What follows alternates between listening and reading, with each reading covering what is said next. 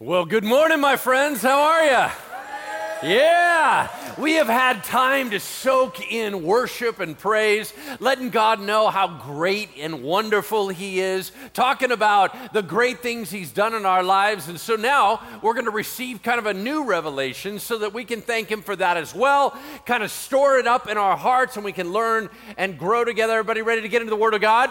All right, now take out your Bibles, take out the handout sheet that was given to you at the front door, and we can begin. If you're watching online, make sure to fire up the app. You can take notes. I'm going to give you the fill in the blank. All that stuff works for you as well. All right, we are in part two of a series through the book of what? Ezekiel, praise God. So, we're in the year of opportunity, walking in part two of Ezekiel, and I entitled this series Impossible Hope. Indeed, Ezekiel ministered during the darkest hour of the nation of Israel. They had lost their land, they had lost their temple, they lost every key thing that made them feel special. And they believed that not only was it impossible that there was no hope, but even God could not, rec- could not rescue them. And what God does, He grabs a man by the name of Ezekiel, a priest who had been deported as well there was three deportations of the Jewish people out of Israel into Babylon. The first one took guys like Daniel, Shadrach, Meshach, Abednego. The second deportation took Ezekiel the priest. And in that area, hanging out with all of his guys, God snatches them up and shows him heaven. Now, I'm going to draw your attention to the fill in the blank with a couple ideas. And the first one is simply this what a glorious opportunity it is that God wants to do things in us and through us. Amen.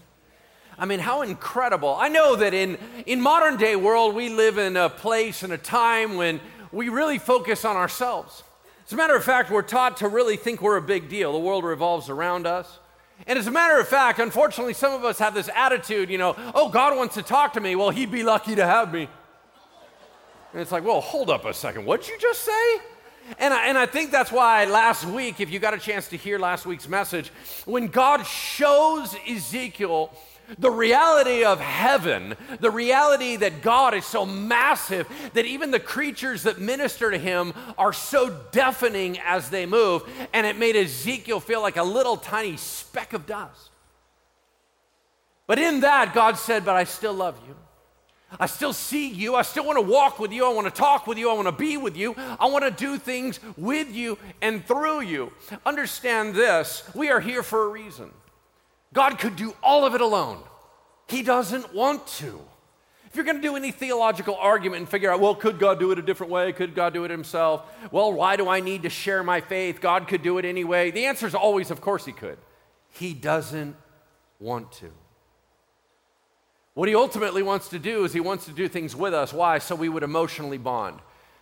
I think every parent in here can admit you do not have your kids do chores because they're great at it. it's just part of being a family, it's part of connecting, it's part of doing stuff. And, and God doesn't have us do stuff because we're better at it. As a matter of fact, we just make things worse. But what he does, he says, But I want you with me. That's all I care about. I just want you with me. I want you to walk with me. I want you to do fun stuff with me. I want you to see stuff that'll blow your mind. Now, no one ever said that doing stuff with God was going to be easy, just that it would be meaningful. So you have to make a decision at some point in your life do I want an easy life or a meaningful life? Because they're not going to be the same thing. If you want an easy life, it's going to cater towards creature comforts, it's going to cater towards isolation, it's going to cater towards you. If you want a meaningful life, you got to bend it all towards God. You got to step out of your comfort zone. God's not afraid of what you're afraid of. So he'll go wherever he wants to go. And if you want to go with him, you can't hang out in your comfort zone. He ain't in there. He's going to go do something exciting. And I think some of the reasons why we don't take more advantage of the opportunities God gives us, and, I, and there's probably a million of them, right? I, th- I think that sometimes it's fear. Have you ever been afraid to do something? You know God called you to do something, but either it's going to be awkward or it's going to be nerve wracking or scary, and you tell him no. I think sometimes it's just sheer laziness. We are cool where we're at and we don't want to be bothered, right? I think sometimes we just simply didn't see it. We only see it in retrospect, right? So we come back around, we're like, oh, shoot, I should have taken advantage of that. God was totally in that. I missed it. But regardless of why, if we keep missing opportunities of God, we're going to live a boring faith. We're going to live a Christianity that is all up in our heads. We're going to live a Christianity that is dry. We're going to live a Christianity where God feels far away, and we're going to struggle with our faith because we have a hard time believing He's real when we don't do anything with Him. The fill in the blank on the sheet in front of you on your app is simply this there is no greater purpose than partnering with God. There is no greater purpose than partnering with God. We were born to partner with God. We're born to live into our purpose and meaning. Any valuable living has to begin with God and continue with God. Here at Bridgeway, we cannot simply be scripture soaked. We must also be what? Spirit led. That's right. That means we have to go and do stuff with Him. All right. I'm going to assume that you haven't been basking in the glory of my last message all week. So I'm going to recap where we were, right? Because most of you are like, I didn't even know you preached last week. Praise God. Okay, so we're going to talk a little bit about it, right? So Israel's in this dark place. God grabs a guy named Ezekiel and he says, I need you to be my voice to the people. However, what we find out is that almost without warning, God grabs this guy, brings him up. He sees the chariot of God. So I mean, you're like in heaven's garage, right? And he sees the chariot of God. He sees these massive beings, cherubim, four wings, four faces. They got wheels underneath them, and they, they make the sound like an earthquake when they're swinging their wing. I mean, it's just radical, multi-sensory overload craziness. Why? Because the calling that Ezekiel was about to walk into was so brutal, was so uncomfortable, was so difficult, that God never wanted him to doubt his reality, to never doubt his calling, to never doubt the power of God. You see, no normal calling would do. No, hey, I need you to do something for me. Would you do that? Man, it's going to be so difficult. Ezekiel would have bailed out a long time ago but not after he saw what he saw. But by the time we get done with that part of the story, Ezekiel is flat on his face and he can't get up. I mean, we're talking about pass out, come to, can't get up because of the glory of God. And that's where we began. Would you turn to me to Ezekiel chapter 2? Ezekiel chapter 2. If you need a Bible, there should be one under the seat in front of you. It's page 693 in that Bible. In yours, it might be similar if you're in the ESV. If you have your own Bible, different version, just drop it open in the middle. You're going to find it around the middle there. It's 48 chapters long, so it's kind of easy to spot. Right after Lamentations, and we got Ezekiel, then it hits Daniel. Those guys are contemporaries, right? All right, fantastic. Well, let's dive into it. I'm going to read a little bit, talk about it, read a little bit, talk about it. Let's do it. And he, God, said to me, Ezekiel, Son of man. Now that's a fancy way of saying human being. Stand on your feet, and I will speak with you. And as he spoke to me, the Holy Spirit entered into me and set me on my feet, and I heard God speaking to me. And he said to me, Son of man, I send you to the people of Israel, to nations of rebels who have rebelled or revolted against me, the king. They and their fathers have transgressed against me to this very day. The descendants are also insubordinate on the outside and stubborn on the inside. I send you to them, and you shall say to them, Thus says the Lord Yahweh. And whether they hear or refuse to hear, for they are indeed a rebellious house, they will know that a prophet has been among them. All right, let's pause for a moment. We start out, he's on his face and he can't get up. As a matter of fact, you see that it requires the Holy Spirit to come into him just to lift him physically up and stand on his feet. That's some heavy glory, right? Like, it, it, but what it suggests to me is that in order to do God's stuff that we are called to do, we have to have the Holy Spirit because without him, we can't do God's stuff. Okay? Let's run a scenario. All right, so he's going to say, Hey, Barbara, tap on the shoulder. Hey, go over and heal that person. You're like, Yeah, I'll do that. You walk over, you're like, Hey, I'm Barbara. And they're like, Well, I need healing. You're like, Let me do that. What are you going to do? You got nothing. You've never healed anybody. Now it's a whole different ballgame if God taps you on the shoulder and he says, Hey, I want you to go over to heal that, and you know that you're walking with the Holy Spirit, and you go up and you say, Hey, I'm here on behalf of the Lord. The Holy Spirit's with me. I'm going to pray for you to be healed, and His power is going to heal you. That's a whole different ballgame. Because now all of a sudden, the Lord's doing God's stuff. Boom, He sweeps through you, and there's a game changer. Okay, we need God to do anything important. We need God to do our marriages. We need God in order to be good parents. We need God to do school. We need God to do work. We need God to do everything. If it's going to matter, it's going to require something more than what we got. We need the Holy Spirit moving in our lives, through our lives at all times, so that God can tap us on the shoulder for any assignment and we're ready to go. It is not you that's amazing. It's not me that's amazing. It's God that's amazing. Amen? Okay, so this whole idea of being knocked out by God, is that really a thing? Well, in the Bible, it actually happens a decent amount.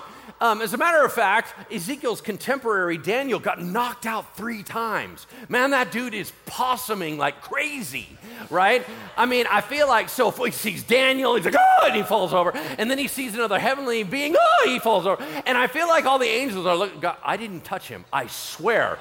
This guy is just like sensitive, man. I don't know what is what is the number one command angels give immediately when they meet somebody? Fear not, right? Because they're terrifying. They know that. They have been in the presence of God. Not only did they just decide to show up in your room, that's unnerving, but, and not only are they big and bad, right? But they have heaven on them. And when you are struck by that reality, boom, you're gone. All right, so, but it wasn't just Daniel. Uh, Peter and Paul both record accounts where it says, and I fell into a trance. Falling into a trance means it wasn't really your idea. You fell into it. In other words, they entered into a new kind of existence. You know what a trance is? A trance means you're no longer driving the car. A trance means everybody's going, hey, hey, hey, bro, you there? You there? Nope, you're going somewhere with Jesus. In your mind, you are being transported to wherever He wants to take you, and you're no longer connected as well to this place. That's actually what a trance is. It's beyond your control. Well, as a matter of fact, probably my favorite one is John the Revelator, John the Apostle, John the Beloved, whatever you want to call him. We got a Gospel of John, it's that guy. When he sees Jesus in Revelation chapter 1, boom, he's out. And what's so fun for me is that's John's best friend. He lived with him for three years. That was his mentor, that was his hero, that was everything. This is John that laid back on his chest. Do you remember that at the Last Supper? Why would he hit the deck? Because he saw his best friend glorified. And that's when Jesus goes, dude, this is what I really look like. Uh, man, the way that I used to be with you, I so dumbed it down, right? Like, uh, but, but this is really me. And all of a sudden, John's like, oh my God, ah! and he falls over. Two times the Bible records that when the Holy Spirit filled the temple of God, the priests could not stand. They just lay down. The other one says they couldn't even enter into the temple because it was so heavy. Okay, so this is crazy. I mean, is this stuff really happen? Yeah, yeah, yeah. I mean, I have friends that have been in major situations where it was super thick. As a matter of fact, I pray for it to be like that. I'm like a broken record. I pray with prayer teams before Saturday night services. I pray with prayer teams before Saturday, Sunday morning services. And in those, I just constantly keep praying the same thing uh, presence, power, people. Uh, God, I want your presence so thick in this place that everyone can feel it when they walk on campus. And the reason why I so desperately want that is not for flash, it's for connection. You see, whether or not the sermon's any good, whether or not, oh, they played that song I love, you would say, I had experience with my God. Sometimes I'd be preaching, you're so thick with the presence of God in this place that you're just hanging with Him. You're kind of blocking me out, man. You're having your own time with the Lord, and you can leave here full. That's what I want. I want our entire campus saturated. I want our little babies that when they're being held by volunteers, they can just chill out and relax because the presence of God is in their room. I want the youth to be on fire. I want everybody just to know, man, when I'm in God's house, not only am I safe and secure, but boy, it's exciting in here. That's what I want. So I keep praying that and praying that and praying that. Well, if I'm going to keep praying that and people are praying that with me, then stuff's going to start shifting and changing in the atmosphere. And if that is true, it's going to start causing some of this stuff by nature. If you got a thick presence, sometimes it's going to affect you. You know, sometimes you're in worship and you just start to cry. Why are you crying? Is the song particularly sad? No, but your emotions have been triggered and you've engaged, and something deeper is happening, right? Okay. So let me ask you a quick question. Show of hands, how many of you heard the phrase slain in the spirit? Anybody hear that phrase before? Yeah, okay, a whole bunch of you. I'll explain it in a moment. And then, second question, how many of you have ever had that happen to you or been in the environment when it was happening? Anybody? Okay, a whole bunch of you. All right. I have been in that environment a lot. I actually grew up in Pentecostal charismatic environments, and I saw it a lot. I actually left that environment because of abuses. And I, I came back to re engage with the Holy Spirit because I'm not going to let stupid people ruin my relationship with God. So I believe, I believe that I want all the Holy Spirit that He is and that He will allow me to have. I don't want anything fake. I don't want anything false. I don't want anything misleading. Amen? So we're going to lean into that kind of stuff. But I've been in environments, and I kid you not, I was at a conference, and I think I shared this with you before. I was in a conference where everyone fell down. I mean, it wasn't like you couldn't even coordinate this. Like, if I was like, everybody, let's do the thriller dance, and I all brought you up here, we'd look like a bunch of idiots. Nobody can coordinate anything. And man, when they were praying, everybody's gone. And I'm the only dude standing. It's like a tornado went through, all the wheat went down except for one awkwardly pink, pale, gawky guy. And I was like, shoot, it's totally me, right? And everybody's down. So I've been in these environments quite a bit. So what I want to do is I want to take just a moment as a church family is I want to talk about what that is and I want to talk about how we're going to handle it around here because that kind of stuff does happen around here, but I want to make sure that we're on the same page. There's nothing to fear. We have plans. We have an idea what's going on. We know how to handle everything. So you never have to worry about it, right? So let's talk about is it legit? Is it bogus? Well, if you're taking notes, I want you to write down four words. I think there's four elements that are going on in a given situation where somebody uh, has this experience. Now, I hate the phrase slain in the spirit. And I'm going to tell you why. Nobody wants to be hacked or smited by God. That sounds horrifying. Hey, do you want to be slain in the spirit? Not really. Not really. That sounds like a sword. I'm not interested. Okay, so we tend to use the phrase fall out in the spirit. Same concept, but we're just not hacking. Does that make sense? Let's use a little more gentle to talk here. Okay, so there's going to be four words. The four words are this spirit, soul, body, warfare. Spirit, soul, body, warfare. I'm going to walk through them one by one. First one, if you're taking notes, I just want you to write the word spiritual knockouts. Spiritual knockouts. This is when God's awesome presence overwhelms an individual. They are rendered inoperative and they go nine night. Does that make sense? Like you are gone. That is pass out, fall asleep. And once again, he's not killing them. It's that you just get to sleep a little extra today. That's entirely an involuntary action. That is kind of what we were talking about in Scripture, right? That is, God, oh my, you're gone. That's kind of what it means. Does that really happen? Yes, it does. Um, there's a variety of forms that it takes, but yes, that does occur. Is it super common? Eh, not as much as YouTube might suggest. I mean, you look stuff up online, what the heck is happening there, right? All kinds of weird stuff. We'll talk about that in a second. Second one, write this down soul impact. Or it, it, maybe this will help a little more. Write down the words emotional swooning. Emotional swooning. Okay, since it's 1920, I thought I would be modern with the swooning word. That's when you're emotionally overwhelmed by the presence of God and you begin to get weak. Now, at that moment, you have options. This is a partnership thing. You have options to be able to go, shake it off. I'm not doing that. I don't want to do that. And you just remain standing. Or you can lean into it and go with the weakness and go, dude, I got to sit down. I got to lay down. I got to go night night, whatever. Boom, you're gone. Okay, but that is not a force thing on you. That is a do you want that?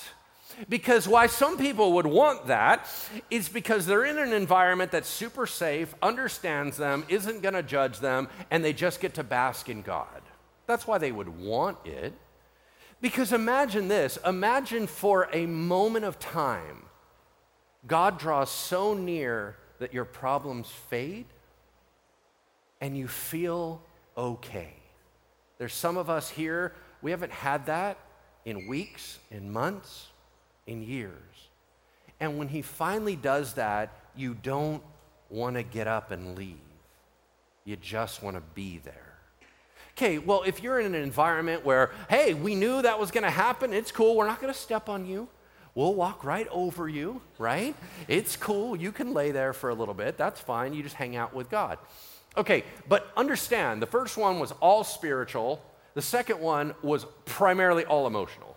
Okay? Now, your system hits an overload and you feel weak. Everybody good with that? All right, here's the third category body or fleshly response. Body or fleshly response. Now, this can be healthy or unhealthy, but it seems to hinge on a couple things, and one of them is church culture.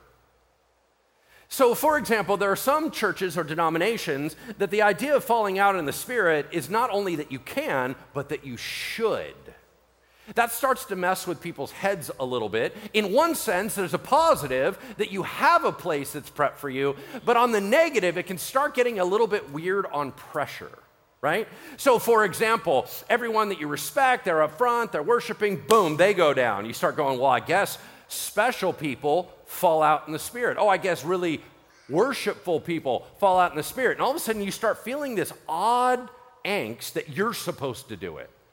So then you start pressing it. You start leaning into it, even when God's like, dude, I wasn't even there. I don't know what you're doing right now. But you're like leaning into it and causing it and doing all this stuff. If you add that to other human dysfunction, which is the need for attention, the need for care, you start to watch people manipulate situations. So uh, you find out, man, if I'm more drama, if I fall out in the spirit, more people will pay attention to me, so I'm going to do that a lot. Or, man, if anything happens and I'm manifesting, more people show me attention. Now, if you are around conservative environments, and after I left the charismatic environment, I went into very conservative environments. In conservative environments, we're super mean to these people because we're like, oh my gosh, I can't believe you. You're just trying to get attention. Okay, hold on. Do you realize that all people that come into church are broken? And that a bunch of us are looking for attention. We just do it in different ways. Nobody ever comes up to somebody super nicely dressed and says, What is wrong with you? I can't believe you would try to get attention like, okay, calm down. If they are broken, should we not minister appropriate, appropriately and say, Listen, you don't need to do this to get our attention? should we not minister to their heart and redirect them to the Lord? Are they being distracting? Yeah. A lot of people do stuff that's distracting. We don't need to freak out about it. We just need to redirect, redirect, okay? Okay, this is category four. Write this down spiritual warfare. Spiritual warfare. Satan and his team are opportunists, are they not? If there's anything legit going on, would you not, if you're the bad guys, not want to show up and cause problems? So they're always going to provide a counterfeit. They're always going to try to provide a disruption or a distraction. And that stuff happens in certain environments. So what demons will end up doing is they come in and they start poking the fleshly responses. Dude, you need to manipulate this. You need to change this. You need to do this. And they just start causing problems. Then they start hyping people up way too much. Like the stuff that you see sometimes online, and you're like, that doesn't look like God, right? Well, you're getting played, you're getting messed with, and you're like, oh, I know what you're talking about, Pastor. I was in an environment, it was so weird, and I was so distracted. Hold on. Weirdness is not an indicator whether it's God or not. God's weird. So let's not play that game. if you're unfamiliar with an environment, it's going to feel weird and it's going to be distracting because you just got there. But if you're familiar with the environment, it is the water in which you swim in, and you notice someone is way over the top and they're pulling attention away from the Lord, an alarm should go off. Where you go, oh, that's not good. Now, our job is not to shut everything down, our job is to redirect, redirect, sweetly, calmly, correct, redirect. That's what we're going to do. Now, understand, the extreme of all of this, and this is why I'm talking about keeping things healthy, the extreme to all this is when people are intentionally manipulating. This strikes a chord in me that I get a little bit overprotective. This is where you're going to watch uh, me kind of Iron Man out and just get a little bit aggressive. Um, I have buddies in this church who have been part of been part of teams in other churches a long time ago. You don't know them, okay? where there was a speaker that came in and they had the elders deal with the line of people that wanted to talk to them and they're known for knocking people out in the spirit and the elders walked ahead of them and said to the people you will fall down you will fall down you will fall all the way down the line like that was a bullying tactic that was completely manipulative that's where my kind of daddy bear comes out right that kind of garbage never should happen in a church. It will never happen in this church. If I ever find out about it, we got problems. Amen? Amen. Yeah, yeah, yeah. Because what we want is we want God. You don't mess with God's stuff. And that makes people untrustworthy. If you're untrustworthy in your character, how can I trust you with the gospel? So we need to have some boundaries. We need to have accountability. So anytime you ever see something going on, I just need you to know this we have a plan. You're all right. You don't have to worry about it. Oh my gosh, what does this mean? It just means leadership is on it. That's all it means. So you don't have to fear. Amen? Okay, let's keep moving forward. So Ezekiel receives his calling. God says, I'm sending you to the Jews. He's like, That's awesome. I'm a Jew. He's like, I know. However, I'm sending you to a nation of rebels. Like they are revolting against the king, they are in danger of high treason. And the problem with that is not that Ezekiel doesn't agree with that assessment, it's that if God puts a label on you, that is what you are. Like there's no arguing back. Ezekiel's like, I don't really see it that way. God's like, I don't care. I see everything. And that's what they are. So it would probably hit him pretty hard. And we're going to talk in part four of this series about why they're in so much trouble. But just for right now, understand they had turned their back on God and he gave them a million chances and now it was time to bring the hammer down. So God says this I'm going to send you to them, and I want you to say, Thus says the Lord. Now, this is the highest level of prophetic office and assignment in the Bible. It connotes infallibility. And here's the deal it is the direct judgment words of God that proclaim reality. It must not be edited, changed, refused, or altered in any way. Every bit of it is accurate and true. I have such a high value for thus saith the Lord. That's why I don't like using that phrase today. It doesn't fit our environment. I'm going to tell you why. So, when back in the Old Testament era, God had a few point people, and He's like, I need you to be my voice box. If you say it, it's like me saying it, so I can't have you mess this up. There's strict penalties if you mess this up because they don't have any other access to me but through you. You're the only option. If you're the only option, then I have to be really hardcore with you.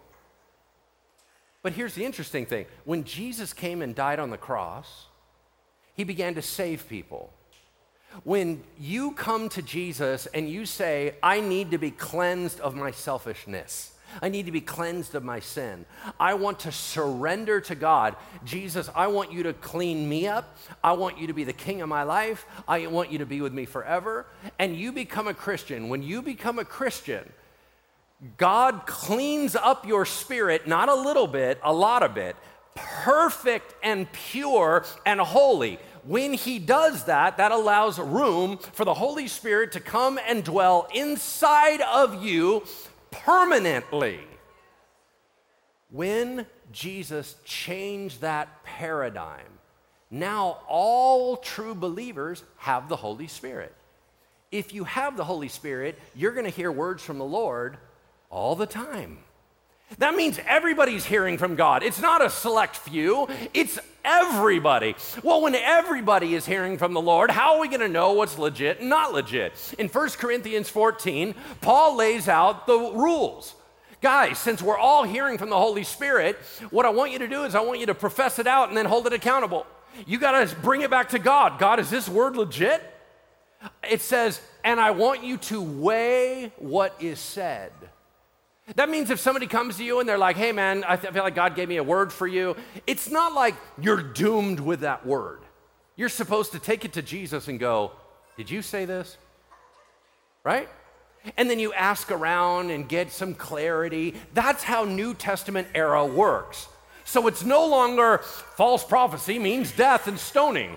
It's not that anymore. Now it's like, well, I don't know if you're mature. I don't know how close to God you're walking. I don't know whether or not your communication skills aren't great. How am I supposed to know what the Lord is saying right here, right now? I got to weigh it and assess it. That's why in Bridgeway, I don't like the phrase, the Lord said. You need to put some caveats. I feel like the Lord is saying, I, I sense that the Lord is telling you. I feel like I received a word from the Lord that was X what you're doing is you're giving them the freedom and empowerment to filter what they're hearing. That's biblical. Make sense? All right, let's keep moving forward. He says this He said, I'm sending you to a people whether they hear you or don't hear you, and they're not going to listen to you. I'm letting you know right now. Well, that's weird. Why would you send a prophet to somebody who doesn't want to hear it? Because they need to hear the warning whether they like it or not. But it does bring up one thing that I think is important for us. Results of God work are not on us. You've never healed anybody and you never will.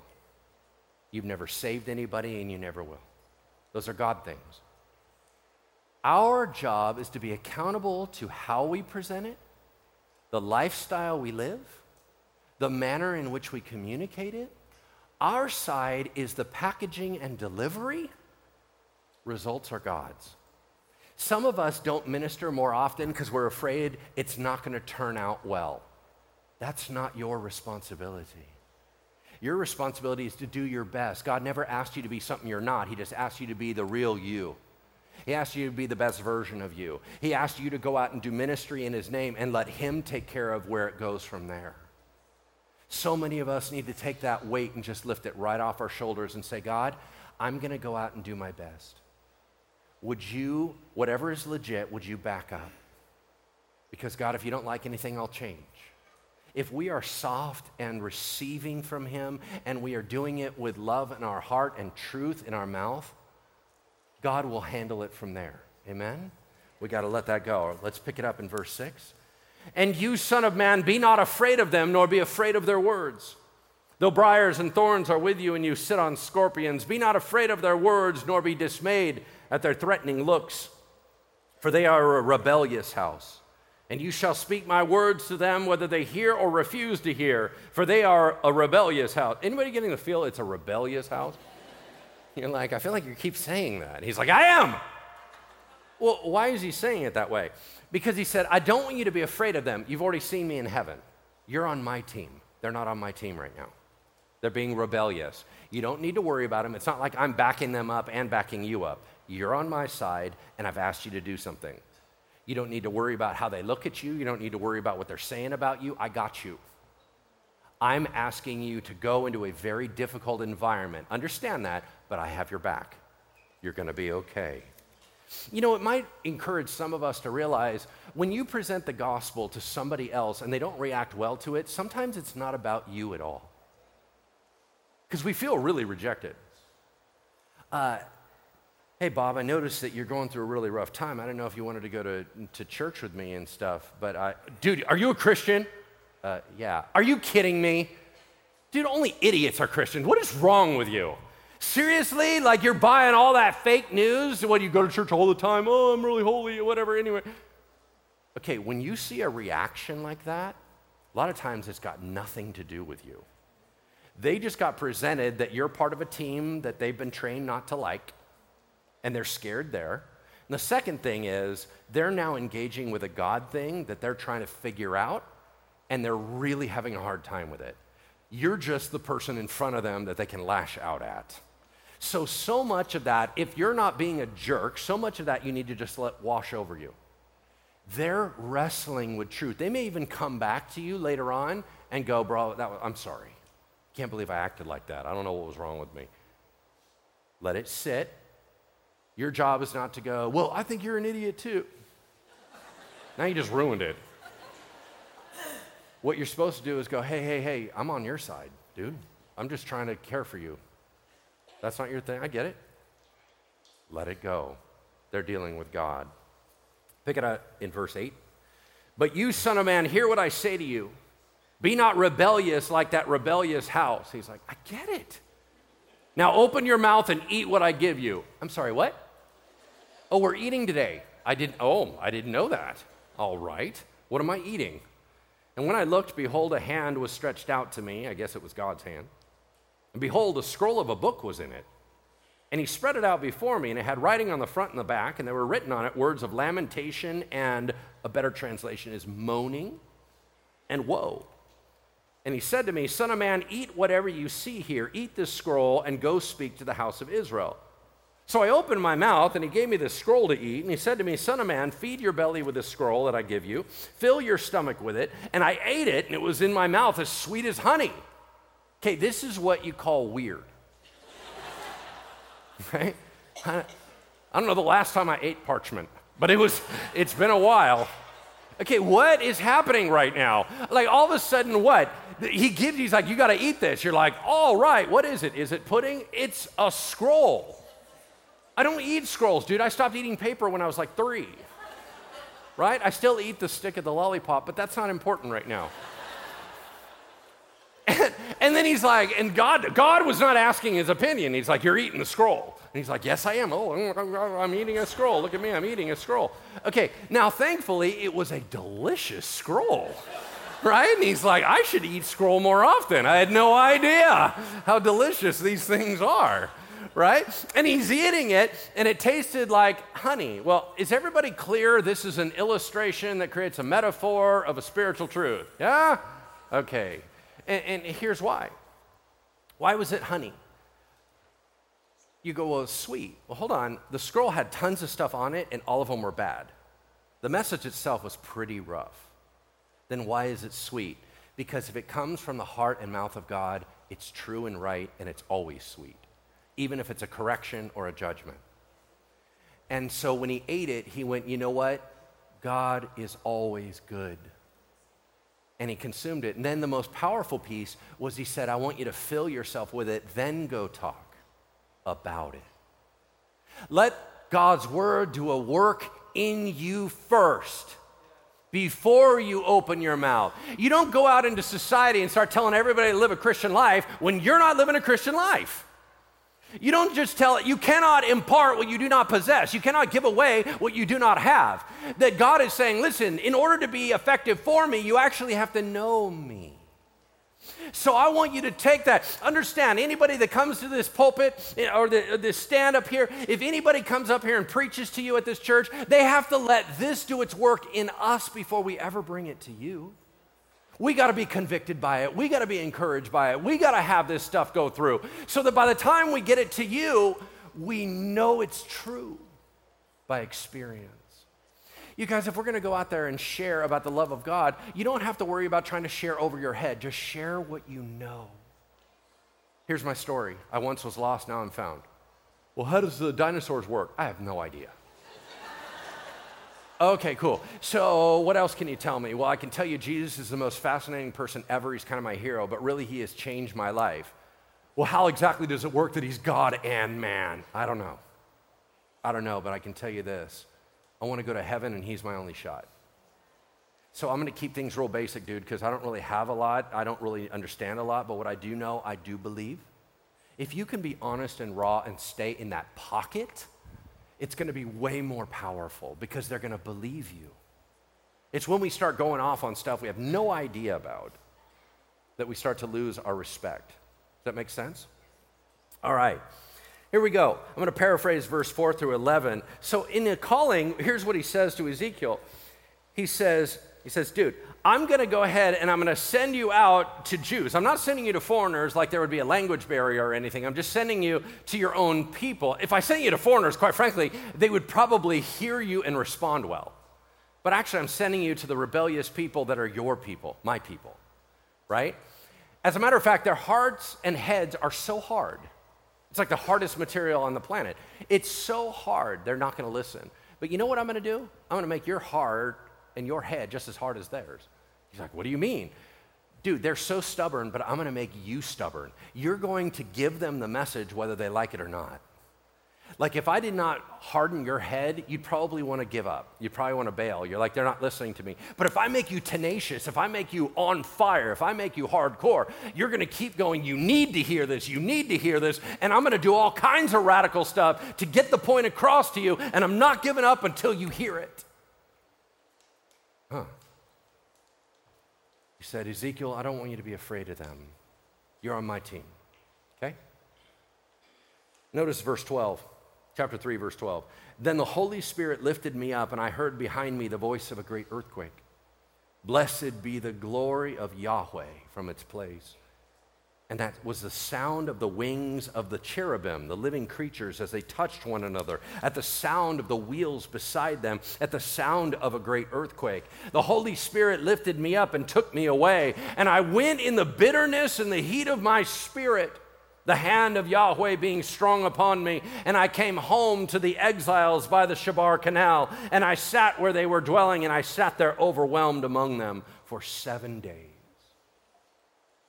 Pretty heavy vision, pretty heavy experience. A couple things we need to know about that. Do you realize that the word ruach in Hebrew is spirit, breath, and wind? Same word. And so it's a bit of a play on words. And then the Holy Spirit came and whirlwind me up and carried me or teleported me back home. Okay, he said, and I heard the sound of an earthquake, and I turned around and found it was just the cherubim touching each other's wings. That's how powerful it is coming at him. So, question Is that vision supposed to be terrifying or meaningful? The answer is yeah, it is. Why? It's so important, it's terrifying. That if their wings make an earthquake sound, what could they do? That's who's behind you to help you. That's amazing, right? But notice this weird phrase and I went in bitterness in the heat of my spirit. What the heck does that mean? It's all emotional language. And here's what it means and Ezekiel was angry and bitter about all of it. The next word says, and the hand of the Lord compelled me. He's like, listen, I didn't like any of this. I don't understand it. I'm not cool with it, but there's nothing I can do about it. God is driving me. That's an interesting thing. You're going to find out next week why there's so much resistance in his spirit. He knows this is not an ordinary call. He's going to have things asked of him that no other human being will ever have asked of them. And it's going to be really hard. He's not cool. By the time he gets home, he is angry and overwhelmed for a week. I don't know if you've ever had an experience where you didn't want to move for a week. That's what happened to him. All his buddies are like, dude, you want to shoot pool? Go to Arby's? He's like, nope. Nope, I just want to lay here. I just want to sit here. Dude, I am not cool with what I saw. I'm not cool with what I heard. And I have no idea what I'm supposed to do with all of this. God gives him a little bit of time to process. Boom, he's back on it. Pick it up in verse 16. At the end of seven days, the word of Yahweh came to me Son of man, I have made you a watchman for the house of Israel. Whenever you hear a word from my mouth, you shall give them warning from me. What's a watchman? It's actually super easy concept. It's something that you probably already know and it's familiar. If there was an ancient walled city, who's going to find out if the bad guys are coming? Uh, it's the dude that's up on the tower that's at the top of the wall. He looks around, looks for danger. If he sees any danger, he blows his horn, and then everybody knows there's danger. And they all get prepared. That's a watchman. Spiritually speaking, God said, You're my point man in this generation, in this area, and I'm going to do things and let you see it first. And I want you to let everyone know what's going on. You're going to see it before they do, but I want you to warn them. As a matter of fact, he even says this if you don't warn them and something bad happens, I'm holding you accountable. I didn't ask for this job. I know. I'm just telling you. If you do not do your job and something bad goes down, oh, they're still going to get in trouble, but I'm coming after you too. You got to nail this, buddy, every single time. What is the danger that's coming? Well, sin has obviously been the danger that created a lot of the problems, but you know who the real danger is right now to Israel? God. He's like, I'm coming at you, and I'm not on your team right now. Wow, that's a little bit scary, right? Now, I do want to say one thing and just get on a soapbox a little bit here. I'm not a big fan of people that call themselves watchmen today. Uh, there's a lot of people that are lone wolf ministry people. Oh, I'm a prophet, I'm a watchman. What they really mean is they're a watchdog. Oddly enough, their personalities are very cynical and critical. Weird. And what they want to do is they want to talk about what's wrong with everybody else, but they don't want any accountability on them. If in your ministry you don't have any accountability, I'm not interested in listening to you because you become dangerous. You might be all up in your own head and say all kinds of weird stuff. And if you are going, I'm the only one God speaks through, you're immediately suspect. I'm like, nope, sorry, I can't follow that. That's not right. That's not biblical. Okay? So there are a lot of folks that want to puff up their ministry and make it sound like they're bigger than they are. Listen, you can be a prophet. That's cool. We need you. You can be uh, all kinds of stuff in the prophetic. You can do all kinds of stuff with words from the Lord. You can do all kinds of stuff with helping us see things, but don't make it sound like you're as big as God or that you're the only one that has truth. And certainly, do not talk to me if you're not willing to be held accountable too, because you're just a person. Yeah? Last thing we're going to do, and then we're going to get out of here Ezekiel 8 1. Turn there real fast. Ezekiel 8 1. I just got three verses I want to read to you. Ezekiel 8 1. Go to the right. In the sixth year, in the sixth month, on the fifth day of the month, as I sat in my house, with the elders of Judah sitting before me, the hand of the Lord Yahweh fell upon me there. Then I looked, and behold, a form that had the appearance of a man, and below what looked like his waist was like on fire, and above his waist was something like like the appearance of brightness, like gleaming metal. And he put out like what looked like a hand, and he grabbed me by a lock of my hair on my head. And the Holy Spirit lifted me up between heaven and earth and brought me in visions of God to Jerusalem. That's not normal. Why am I highlighting this? Because Ezekiel got to do and see stuff that nobody got to see. That's pretty cool. Why, why did he get to see it and other people didn't? Is it because he's better? No. Is it because he's more holy? No. Is it because he's smarter he's a priest? No. Here's why he saw it because God said so. He was available. And God said, I can trust you to do my work. I want you to do things with me. Does Ezekiel have issues? Yes. Is he a real human? Yes. But he was near God. And when you're near God, you get to experience stuff that regular folks don't. You guys, I've been in ministry so long, I have seen things that would spin your head. And I don't want to live a Christianity any other way. I don't want to live an intellectual, distant faith. I don't want to live a dry faith. I, I just want to live a vibrant, real faith. And this is my encouragement to you this whole year. When God says, Come with me, follow. When God says, spend time with me, spend time with Him. When God says, I want you to read my word, read His word. What I'm telling you is that the more and more you spend time with Him and open your heart to Him, He's gonna let you see extraordinary things. And I just believe that if all of us had that kind of walk with God, we would be on fire.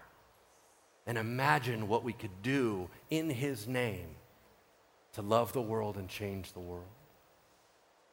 You guys, we're just going to close in prayer. We'll get out of here. Can I have the prayer team come on up here? They are here to pray breakthrough for you. So afterwards, just come on up. They want to pray with you, they want to intercede for you.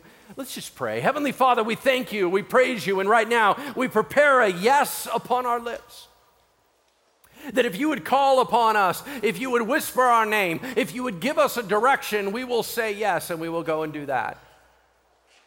We will not allow our creature comforts, we will not allow our resistance to stop you to the best of our ability. So, God, right now, we soften our hearts and we don't want to be like the rebellious house. We want to be the soft place where if you come into Bridgeway and you tell us to do anything, we're ready to go. Whether we're going to school, going to work, going to the store, going anywhere, God, we're on. We're never off the clock. And so, Lord, as you direct, we will follow to the glory of your name. In Jesus' name we pray. Amen.